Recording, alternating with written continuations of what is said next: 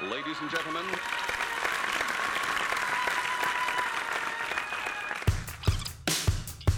Oh my god. welcome. Recorded in British Columbia. You're listening to Pacific Sound Sound Radio. Hello and welcome to Pacific Sound Radio, your go to source for everything happening in the Vancouver music scene. I'm James Olson, and our guest on this installment of Quarantine Edition is Colin Cowan of the Elastic Stars. The Elastic Stars are a psychedelic rock act in the vein of genre pioneers The Byrds, Jefferson Airplane, and late career Beatles. Colin Cowan and his band have opened for national international touring acts, including Post Animal, Wand, Lightning Dust, and Destroyer, and played the H.R. MacMillan Space Center for the 50th anniversary of the Apollo 11 moon landing in 2019. The band's fifth album, Music, that's spelled M U Z I K, is set for release August 25th, 2020. So, what have you been doing to keep yourself busy during the pandemic? Ah, nothing. Well, I mean, I do spend a lot of time in the studio here. I've been producing um, ba- the bass player in Elastic Stars, Jen Bohm, her solo record, a cool pop record we're working on. That's awesome. And uh, do you have an idea of um, what's that gonna, what that record's gonna sound like, and potentially when Oh, it might be coming out? It's going to sound great. It's going to sound cosmic. It's going to sound um, like uh, Cyndi Lauper. It's going to sound like Janet Jackson, early '90s, hopefully. Nice. if we're luck, if we're lucky. yeah.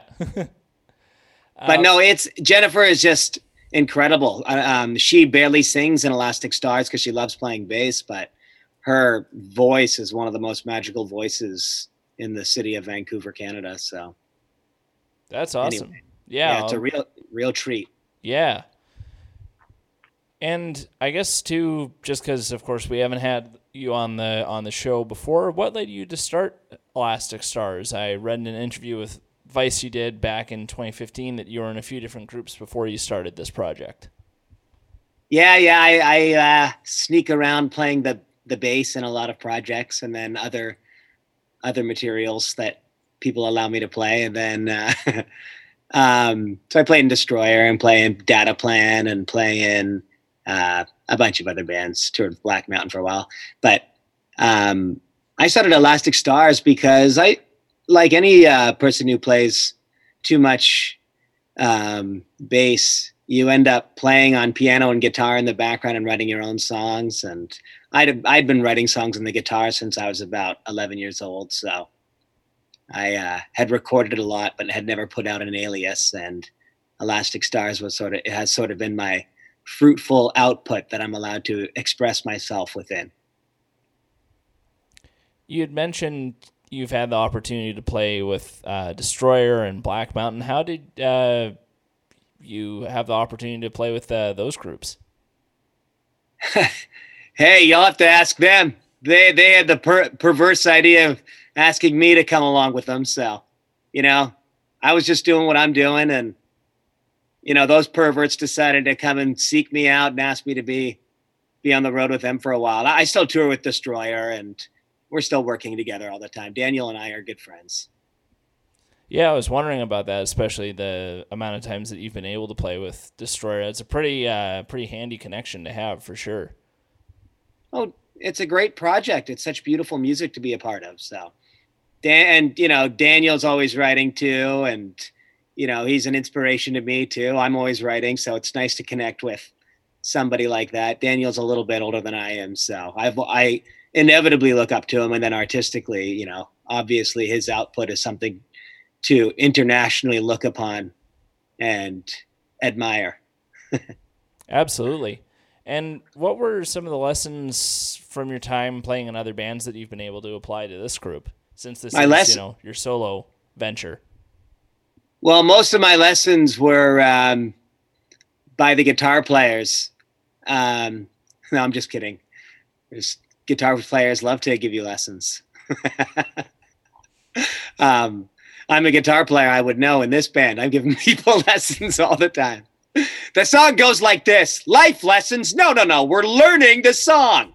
Uh, no, but I mean, life lessons is um, make sure you enjoy music. You know, if you're going to make music, enjoy it. The, the music industry is nothing to, you know, um, do get too glitzy and glamoury about. Even when when you're in beautiful scenarios with lots of people, it's still you know a humble thing. And the most important part of it all is to make sure you love the music that you're making. You know, and don't regret the past. Just always let it inspire the future.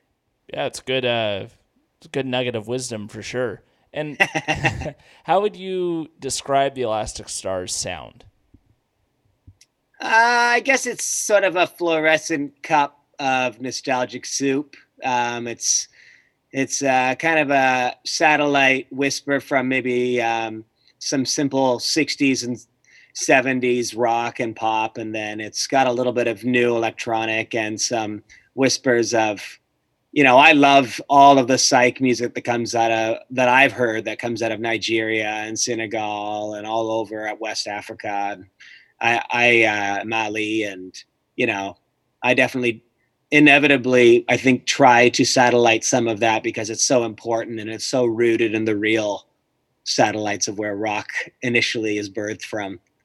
I had a question actually about what artists and bands have inspired the music you make as Elastic Stars, but I am very curious. You mentioning psychedelic music from West Africa. Um, what are some of the some of the acts that you've uh, been inspired by, and how would you, I guess, characterize West African psychedelic music? Because I'm certainly not familiar with uh, the style from that part of the world.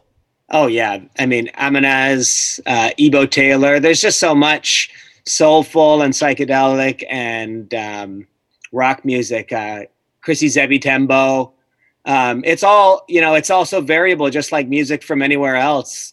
You know it can be just a Chrissy Zebby Tembo three-piece rock band. He's the drummer and he's singing and it's just beautiful simple songs narrowed down but so heavily rooted in the rock music all on its own though. It has that um, undeniable um, soul that comes from um, that part of the world. And um, you know, a lot of the stuff from like Ebo Taylor or Chrissy Zebby Tembo or, you know, whoever else, it's, you know, like this, you start getting a lot more Amanaz, you get, you know, uh, a lot more synthesizer meted, uh, combined with rooted drum music and guitar music and, you know, simple bass lines, but playing riffs with the guitar, you know, it's like, you know that Zeppelin, you know Jimmy Page heard this stuff, and if he didn't, he really missed out at that time because it was all going on around the same time. But you know, we're a bunch of doofuses find it these days, and uh, but luckily, some really cool festivals around the world still find some of those bands that are alive and bring them around, and because it was some of the best recordings you could find. Simple four-track recordings, eight-track recordings, quarter-inch reel to reel, maybe a half inch if they were lucky, you know. And this is. Uh all music that's uh, contemporaneous with what was going on in the 60s and 70s in England and in the States? Well, uh, yeah, definitely. But it was just more about African pride and freedom over there and more of the political issues that were happening there and had a bit more because of its natural, um, maybe, um, obviously, you know, all the money in the in the music industry being in England and especially America and none of it being there. The recordings are so humble. So there's something just so extra creative about it. There's a real time going on, you know, not really you don't hear ego, you hear music, you know. Not to say I don't love all of the best pop music from the 60s, 70s and 80s. I love that smooth radio, but um, there's just an extra, I would say, um, humility and it's an uh, ego-free environment undeniably it sounds to me you know that's what i hear at least. You hear music. You hear a small you know 100 square to 500 square foot room um, being recorded in and you know i can just imagine the late nights and all the laughs and the fights. Just like anybody else who's in a band you know? You become family. And is that something you try and capture it with your own recordings? Definitely. Yeah. I mean i i use uh quarter inch reel to reel, you know, eight track Tascam 388. You know, I record everything to tape I've always got I'm you know this that's where I am right now in this small little room and you know I got my little booth back here my I'm right in front of my board here my little reel to reel goes inside here and you know I record a quarter inch tape simply because I really like the simplicity of it all just making a choice and realizing you're playing music not a, I love the digital recording environment but I don't use it personally for Elastic Stars or the things that I produce from this studio it's more of a commitment for whatever reason that excites me Guys, it's uh, there's obviously a lot more quirks and challenges that come with recording to tape. Is part of it just the excitement of like once you put something down, you really have to commit to it? Yeah, yeah, I love that. Yeah, moving on because you, I think, in that in that headspace, you're a little bit more privy to the um, rewards that come from uh, voice in the moment. So you know, if you if you worry about little self-conscious things you're forgetting about who you are you know the things that will naturally come out of you when maybe you let go you know elastic stars are of course uh, one of a handful of active psychedelic rock bands in the vancouver music scene what do you think characterizes the sound of vancouver psychedelia and what makes your group stand out from your contemporaries and there's a lot of really good echoes to the 70s psych scene in Vancouver, but I think Elastic Stars tries to take snippets of that, but also tries to be really kind of more of a quieter band in general. Um, not trying to be in your face, but ra- rather we can be in your face if you want to lean in and listen. It's a bit more um, low aggro and a bit more perpetual uh, um, communication with the moon and sun. I guess that's all the bands that that last part's every band in Vancouver. So that's what the same we're the same in that aspect. Fair. From your experience, do you think there's a something that characterizes psychedelic music from Vancouver or at least like the Canadian like Western Canada more than psychedelic music from other cities and locations? I mean, I think there's so many the psychedelic scene in Vancouver is so wide and variable. You even have free jazz and classical musicians that participate in projects that um, tiptoe on the outer sheath of psychedelic music. So I mean, you know, I'd certain I would certainly guess that there's people in Vancouver that know ten thousand times more about the Vancouver psychedelic scene that I do. You know, I mean, I all I know is whenever I look around, I'm like, wow, this place is so cosmic. You know, I think I'm natural. I naturally play slightly psychedelic with confidence strictly because I'm in Vancouver because I think it whispers in the walls of even pop music or hip hop music or whatever else is being made in this city, you know?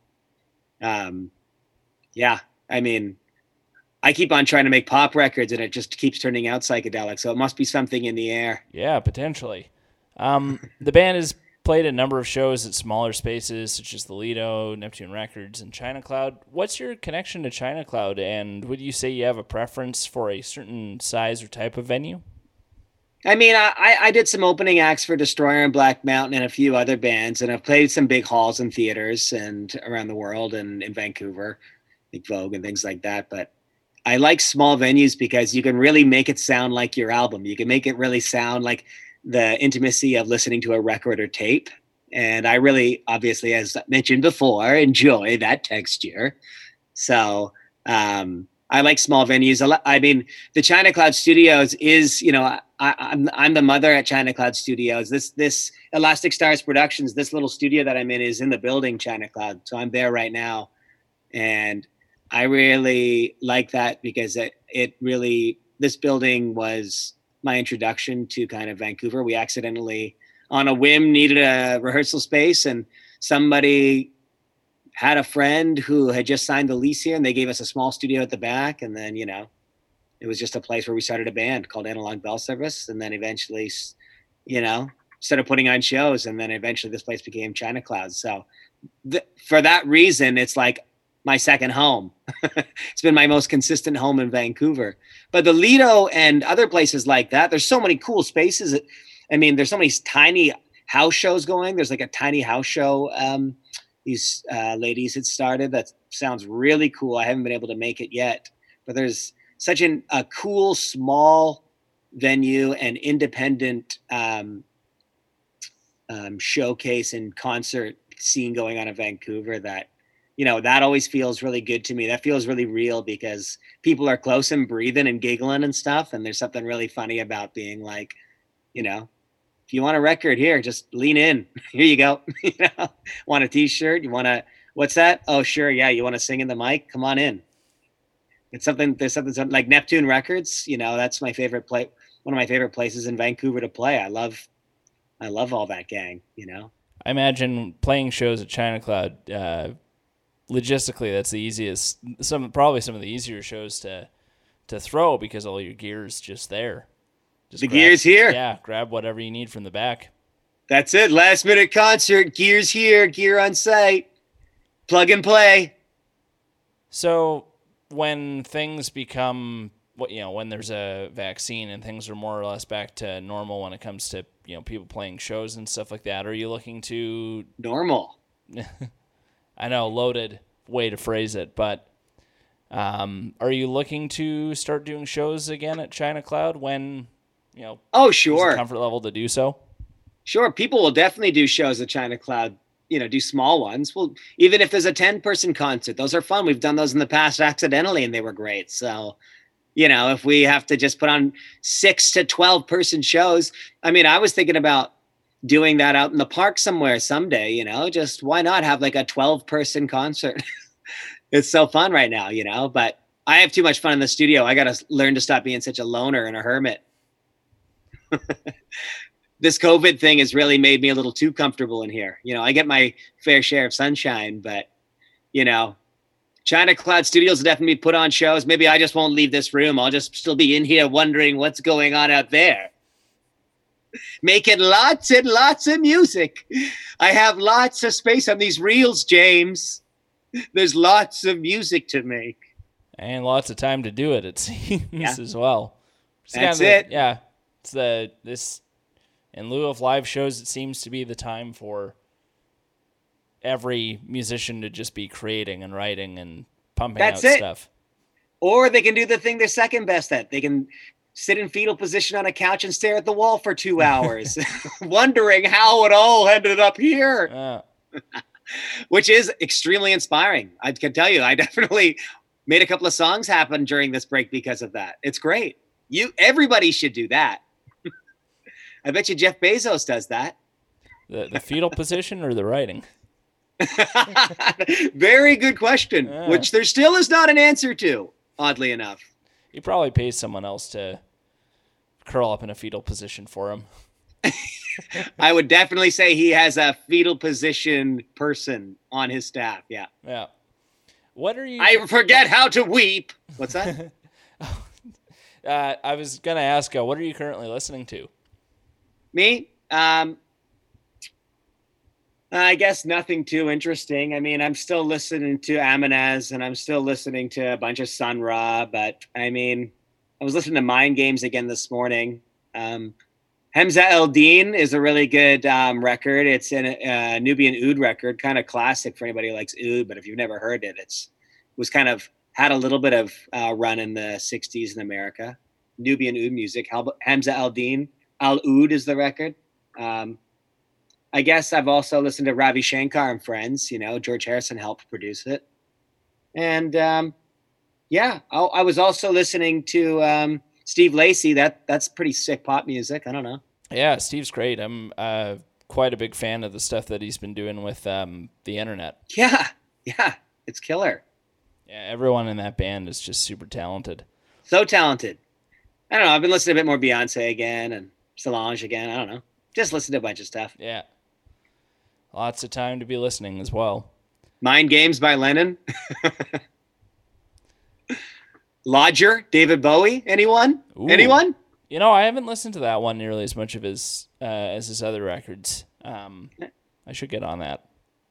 It's a fun record. hmm Speaking of records, the four records that you released as Colin Cohen and the Elastic Stars were a seasonal tetralogy, with Fall Paths coming out in 2013, Eye of Winter in 2014, Spring Myths in 2015, and Cosmos in Summer in 2017. What were the themes and ideas you explored on these four interconnected albums, and what drove you to release them in such quick succession? Oh well, I felt like I was finally really connecting with myself, and um, I was going through a lot of emotional things at that point. So, whatever, you know, small town problems. But I uh, each season basically represented. I, I recorded Fall Paths because I had a, a, collection of songs that was based around this first song I wrote called Fall Paths. And when I wrote it, I was like, oh, I think I got through the fall of my emotional battle I'm going through here, and that I'm maybe I'm moving into winter. And then I just decided maybe if this works and I expel my winter stuff, maybe I'll start blooming like the flowers in spring. And then summer was all about abandoning everything and getting over all of the emotional conflicts I have with the self, the art, getting rid of the, you know, almost too comedic senility of it all and just letting everything that is in the sack of earthly problems go and allow myself to be able to soar off into the cosmos with no regrets if I need. So this uh, this album music has been all about coming back from the cosmos and uh, you know, just learning about the simple stuff from not looking, you know, too deep into things. Learn about love and hate and learn about, you know, the different spectrums of love up to hate. but most of it is about being, you know, nostalgic and and seizing the moment and really, you know, absorbing the most beautiful part about it, you know, whether it's the the beauty in heartbreak and or the beauty in longing or the beauty in lack of inspiration, which means usually you do want to come up with something which is or you do you know maybe you'd feel depressed but you're like you recognize you're depressed which is good which means you're at least not hiding it from yourself you know? Just being honest and not allowing perception of anyone or anything else around you get in the way of kind of allowing yourself to be you and you know as long as you're interested and open expressing freely and kindly finding finding the best route to love. So in a way, the those first four records were kind of like an exorcism of sorts, and this latest record's more, I guess, the an untethered expression. It's the abandoning of myself. Yeah, it's the abandoning of the self.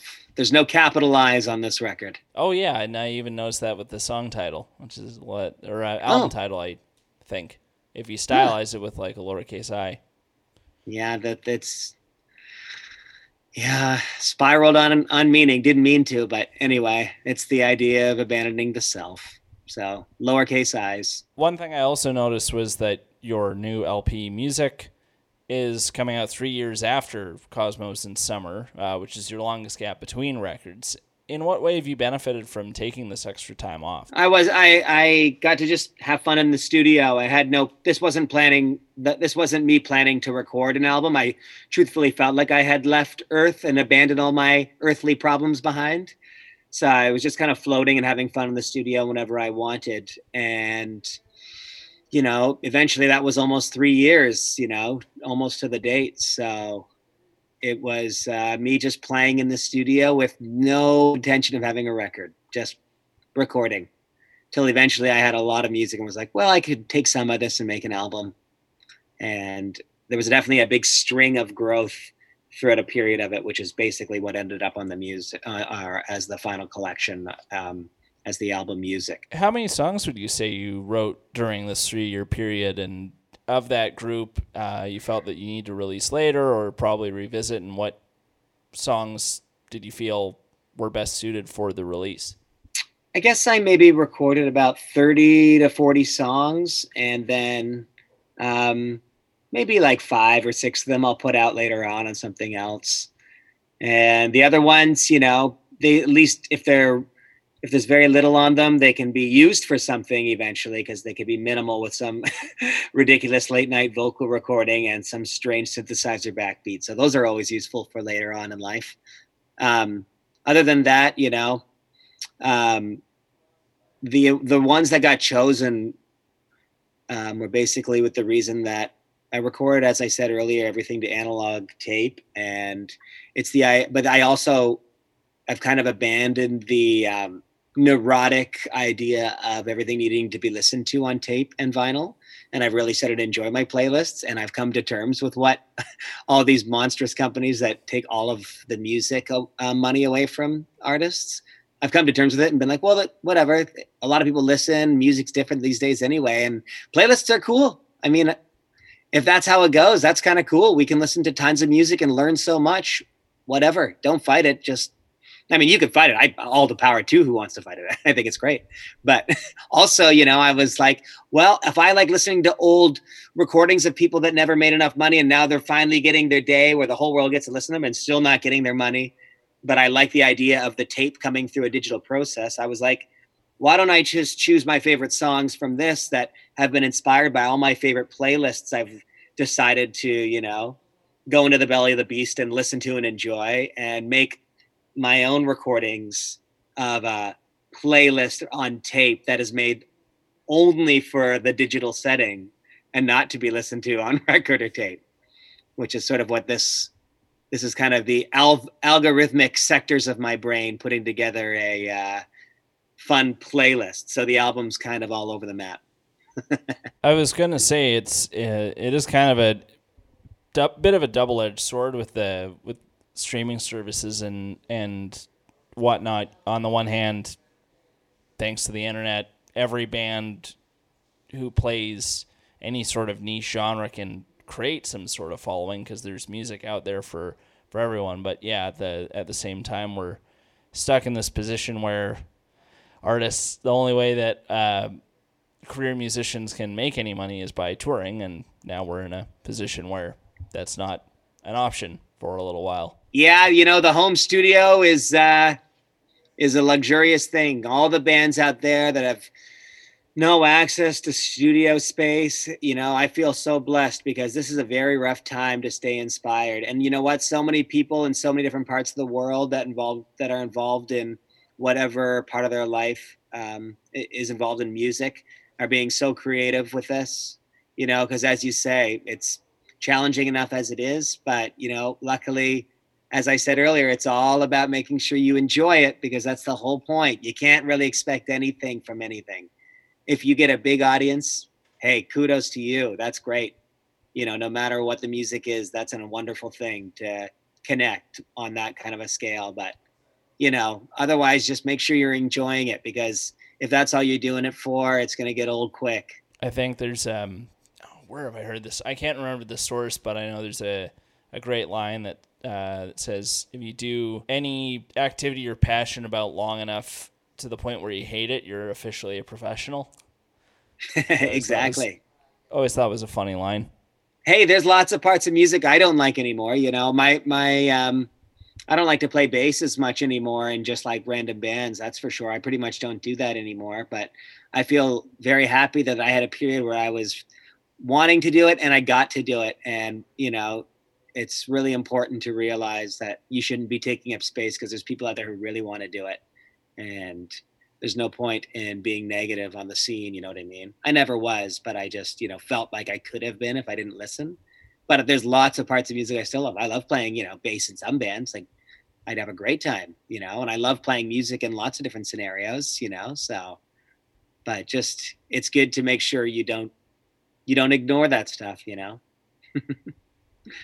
there's a lot of grumps out there in every industry, whether it's uh, education or politics or music. yeah, and it's a matter of, I guess, ignoring the ignoring the grumps or just like you know. You got to, because it'll yeah. ruin it for everybody else. You can crush a crush a shining star, you know, at an early stage because of a, gr- a grump or two. You know what I mean? Yep.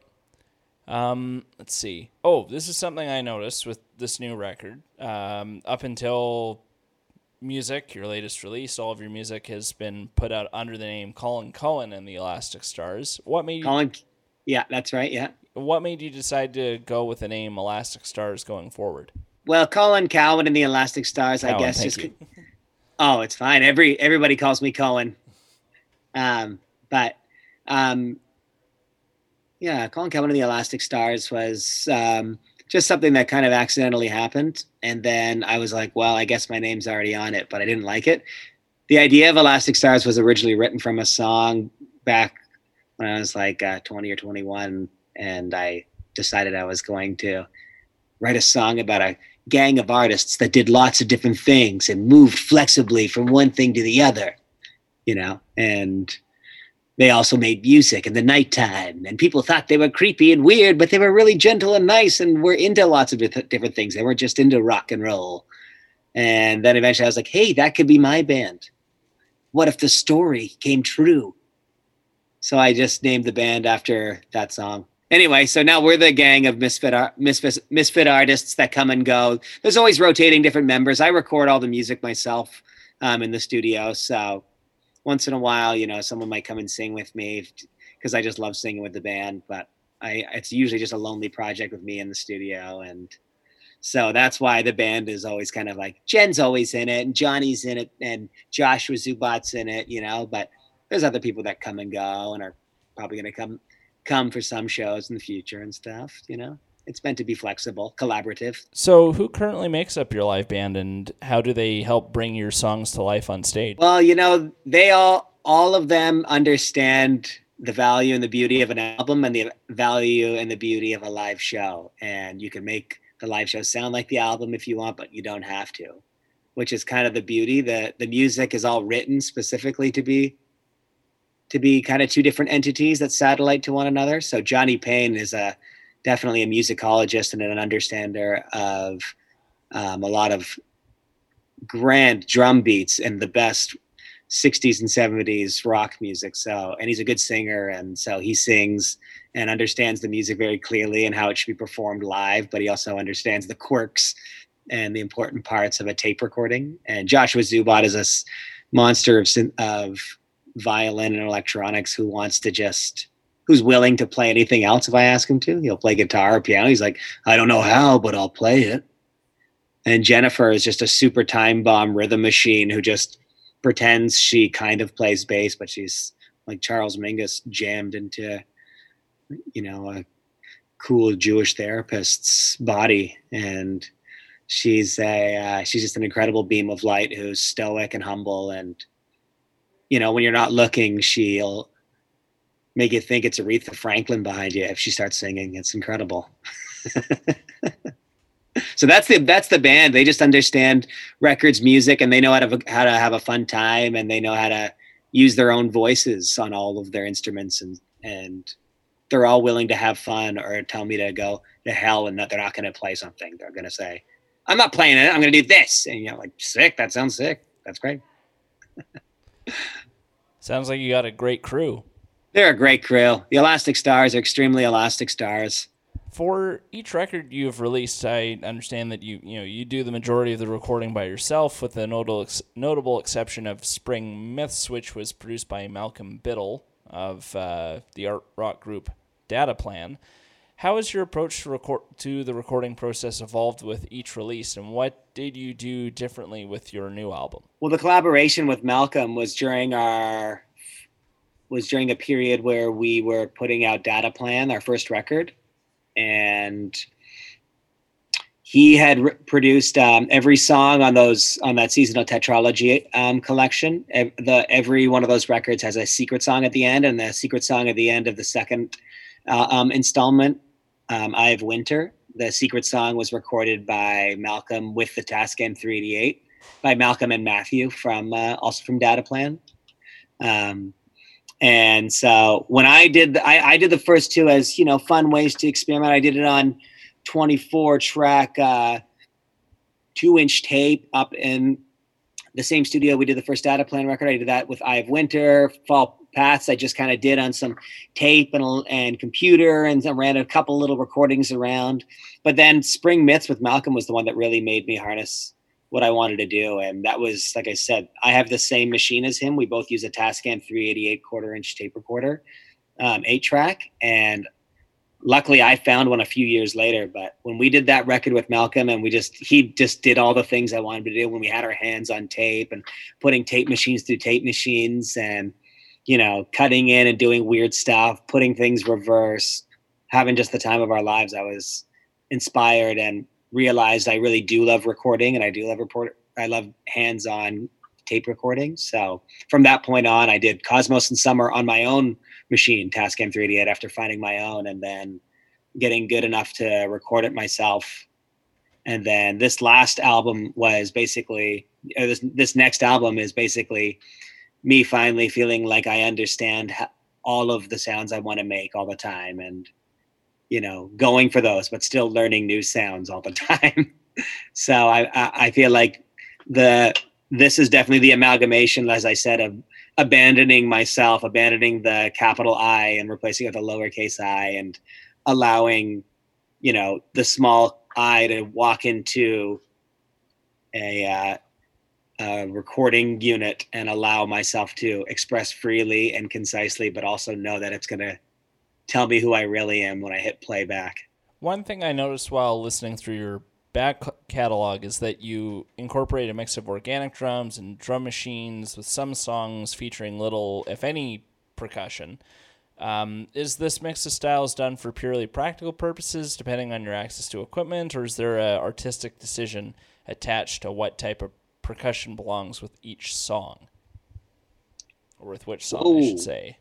Whoa, okay, deep cut. Well, I mean, you know, it always just not to be boring, but usually it's just depends on what I'm listening to at the time. Usually if I'm I listen to a lot of music, but I definitely hang out with a lot of people who listen to a lot better music and a lot of times I'm in scenarios with people playing inspiring things and I say, "Whoa, what is that? What band is that?" And then I just hear something like, "What is that drum recording?" I have to go and listen to it and then I want to do an impression of that somewhere in the future. So, you know, I was all drum kit, listening to jazz at one point a lot. I was into jazz records, but also into psych records. You know, somewhere between Charles Mingus and like Led Zeppelin, and then you know, for maybe Fall Paths is probably where I was. But now I'm just kind of like, you know, into everything. Like I like what Kendrick Lamar does, and I love what Ringo Starr does. You know what I mean? And I love what my friend Millie Hong, this local like sick. Oh, I guess she lives in Montreal now. Drummer does though. Like you know, all these everybody huge and everybody who are just like kind of up and comers or people that don't people you know everybody in between. Just the amalgamation of the proof of like the Brian Brian Eno age of anything can be drums. You know, put it on this Casio SK1. There, there's your drum beat. You know what I mean? Say the word the, and then your drum beat can be the, the, the, the, or you can get like, you know, pay sixty-five thousand dollars for some drummer who supposedly recorded on a Beatles record to come in and do a drum roll, or you know what I mean? you know, it's all sick. It's just about, you know, it's a matter of what what is appropriate. And you know, I like my little space, so I get to do everything that you know I think. You know, I can pretend I'm all that stuff. That's all I ever do is just try on different masks and go, I'm Ringo Bloody Starr, or I go, you know, uh, I wish I was Kendrick Lamar. uh, we've referenced it a few times that you all your recordings, all the music cues you have released as Elastic Stars has been you know recorded to analog tape. On a sonic level, what do you like about recording to tape? Um, I like that you can push your creativity to a place that might peak sonically, but the tape will make sure it hugs it, and it'll always sound good on that on that medium. It's a really nice, it's a really nice, um, it's a really nice big slab of butter for all things sound. That's what I like about analog tape. The only other cool thing about it, I would say, is the fact that you know you you have your archives. I don't have to worry about a computer getting coffee spilled on it. You know what I mean? If I spilled coffee on my tapes, you know, which are stored far away from coffee, even still, I could still have a chance at, you know, drying them out and having all the music still on them. You know, it's a cool, it's a cool, cool, it's a very cool, that's K E W L um, version of archiving It's literally physically there.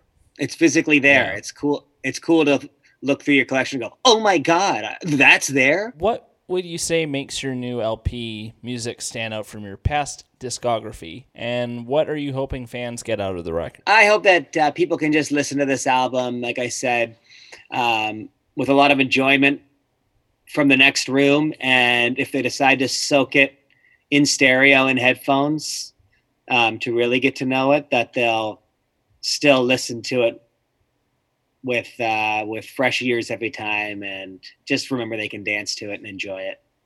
It's just meant to be a playlist that you can stream and enjoy if you feel like it. So. You've shared uh, the stage with a number of international touring acts. We've talked about mentioned Destroyer and Black Mountain a few times, and you're one of a select number of bands that have played the HR MacMillan Space Center. What was it like playing the planetarium on the 50th anniversary of the Apollo 11 moon landing in? Are you kidding me? I- What? Are you kidding me? Yeah, the 50 year anniversary. Yeah. Uh, it was like being uh, a- a seven year old.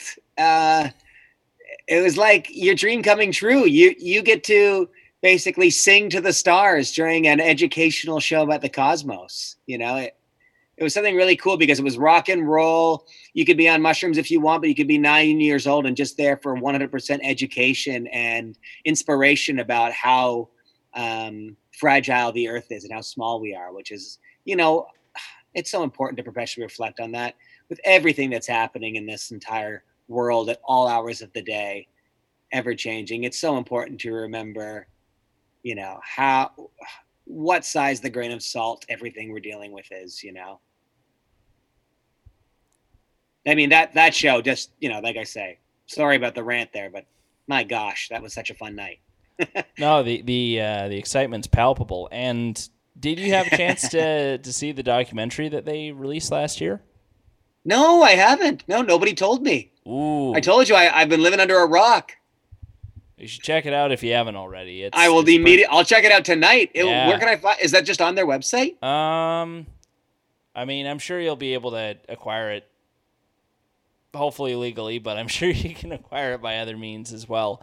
Um, Well, I'll buy it. I'll, I'll buy it. I mean, Oh, I, I would love. I would happily support it. Of course. Yeah, yeah. The, you, you could probably buy it as a digital download on the website. I know it was produced Great. by I want to say CNN Films or something like that, but I've learned about them over the years. I would love to see that. I didn't. I did not realize that that was going on. So yeah. yeah. I made a point of seeing it at the at the Rio last year, and it was it was incredible. It really blew my mind. It's just uh, thinking about the fact that we made it to the moon in the late '60s. It's absolutely. It's it's it's also very. You know. It's yeah. It's absolutely a crazy thing because of the fact that money has been put in so many places in this world, and it has always been a um, uh, a subject of conflict. Definitely about all the money that was spent for Whitey to get on the moon but nevertheless, it is definitely a cool organization, NASA and everything these days. And it, you know, it's definitely extremely inspiring that humans naturally are, all things aside, interested to learn more about space. Even from when we had barely, you know, the technology that would have, none of us today, we can understand how we can get to the moon just because of all the crazy things we have around us all the time. But back then, just imagining a way, a physical way to get to the moon is absolutely marvelous in 1969. Yeah, and that's what that's what threw me off the most was just the margin of error being so slim that it's it's miraculous that they made it there and they made it back and everyone survived. They spent a lot of money doing that. That was a lot of money in the US for doing that. But it's incredible because think about all the things it led to. You know, we're experiencing it every day. We're experiencing it this moment, James. Yep. Just the yeah, just the you you put enough money into it and you can create a lot of innovation. Russia, you know, all of their initial, all their trailblazing. It's, Yep. yeah. Yeah. Yeah. Space, space is the place. the final frontier. Jean Luc Picard. A this is a, Amen. Yes. Yes. Let me finish that sentence for you. Exactly. Jean Luc Picard. Yep. a number of your music videos and promotional clips feature, you know, a goofy tongue-in-cheek sense of humor, and I understand you have a background in stand-up and sketch comedy. Uh, how have you been able to use this skill set towards the promotion of the Elastic Stars music? Well, James, I think a lot of things out there are humorous. So, being out in public in general, I'm seeing about 14 sketch comedy shorts at once most days. So, to be able to make a song, an a album collection with 12 to 16 tracks, gives me a, a lot of opportunity to uh, carve out musical visuals, uh, videos, and and skits uh, in rhythm, which are you know it, it marries the um, two parts the Gemini Force for good. Uh, so if I if I can combine music and laughs, I feel um, I feel like that is a uh, innocent enough thing to offer. And are you still pursuing comedy stuff on on the side while you're also working on music? Uh, it's none of your damn business. I believe this interview is supposed to be about music. Be about both. Yeah, I still do some comedy. Yeah, yeah, yeah, a, a little bit. Yeah, quite a, quite a lot. Mm. I'm doing it right now, actually. Yeah. Technically, I'm always doing it. I'm always like this. I can Oh, this isn't funny. Oh, this isn't funny. Okay, yeah. I'm laughing. It's okay. Um, you've released two singles along with two new music videos from the record. What do you have in the works to promote the release? Um, I completely forgot. Uh, um, right now, I've just been putting it out pretty humbly. There's um, a couple of very cool music videos coming on. I'm coming um, out that I've been collaborating with some really fun comedians and filmmakers in Vancouver with, and uh, yeah, you know, not touring. Nope. Originally, there, we were gonna we were really- originally planning a tour, but you know that none of that's in the works now. So yeah, we might do like a secret show somewhere down the line, but I love the idea of just keeping it to the internet right now and making videos. So we we've got a whole bunch of those coming out as as uh, we lead up to August 25th. Do you have any plans to do like a live streaming show or something like that? A few artists have been kind of jumping on that in lieu of live shows. Yeah, and I, I really commend those artists for doing that. I think it's so cool, but I'm not sure if we're gonna end up doing like a, a live streaming concert strictly because I'd rather people listen to the album rather than um, you know something through their computer speakers of a, some translation of a cool sounding room, maybe. But we all know what happens when it hits the wall. So there's ways to make it sound good, but I I, I I like the idea of people just listening to the album as the celebration. I know it's humble, James, but it's a modern world, and I, for one, like it. Exactly. You can just do what you want when it comes to putting it out. But that's cool. I'm I'm looking forward to seeing what you do in terms of the uh, the the videos you have coming out. Sounds like oh, we're there's- very, we're very excited about these videos. We're having a laugh every day working on these things. Yeah, we've been having a lot of fun doing it safely, doing it safely, and doing it, you know, distanced. And it's really been a fun way to kind of get creative with those limitations. Absolutely. And what local bands or artists would you recommend we bring on the show for a future episode? Oh my gosh. Whoa, I didn't think you'd ask. I mean, if you can get Marshall Allen next time he comes through town. um, have you had um, Book Club in yet? I just saw a cool song from them. No, not yet. That's Cam Blake's band, right? Am I? I don't know. I- I don't know any of them. I just, Okay. yeah, I just, my friend um, recommended it. Um, the guy, Tim Clapp, who's Tim, who's, whose label they're on. And then you should also have, you have, have you had Walgren on your show yet? No, not yet. Oh, you should have to. Walgren in. Yeah, she's um on our latest Dada Plan release. We just put out a new record um a couple of months ago. Uh, Walgren is collaborating quite heavily on that on a lot of the backbeat.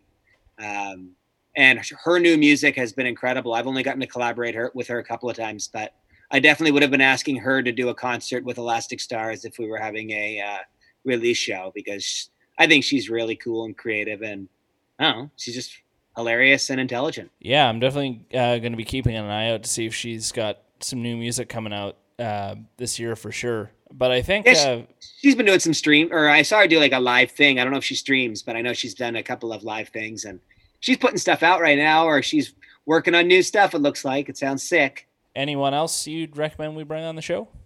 Uh, you should bring up um, this bass player in this really cool band, Elastic Stars. Uh, her name's Jennifer Bohm, Jen Bohm.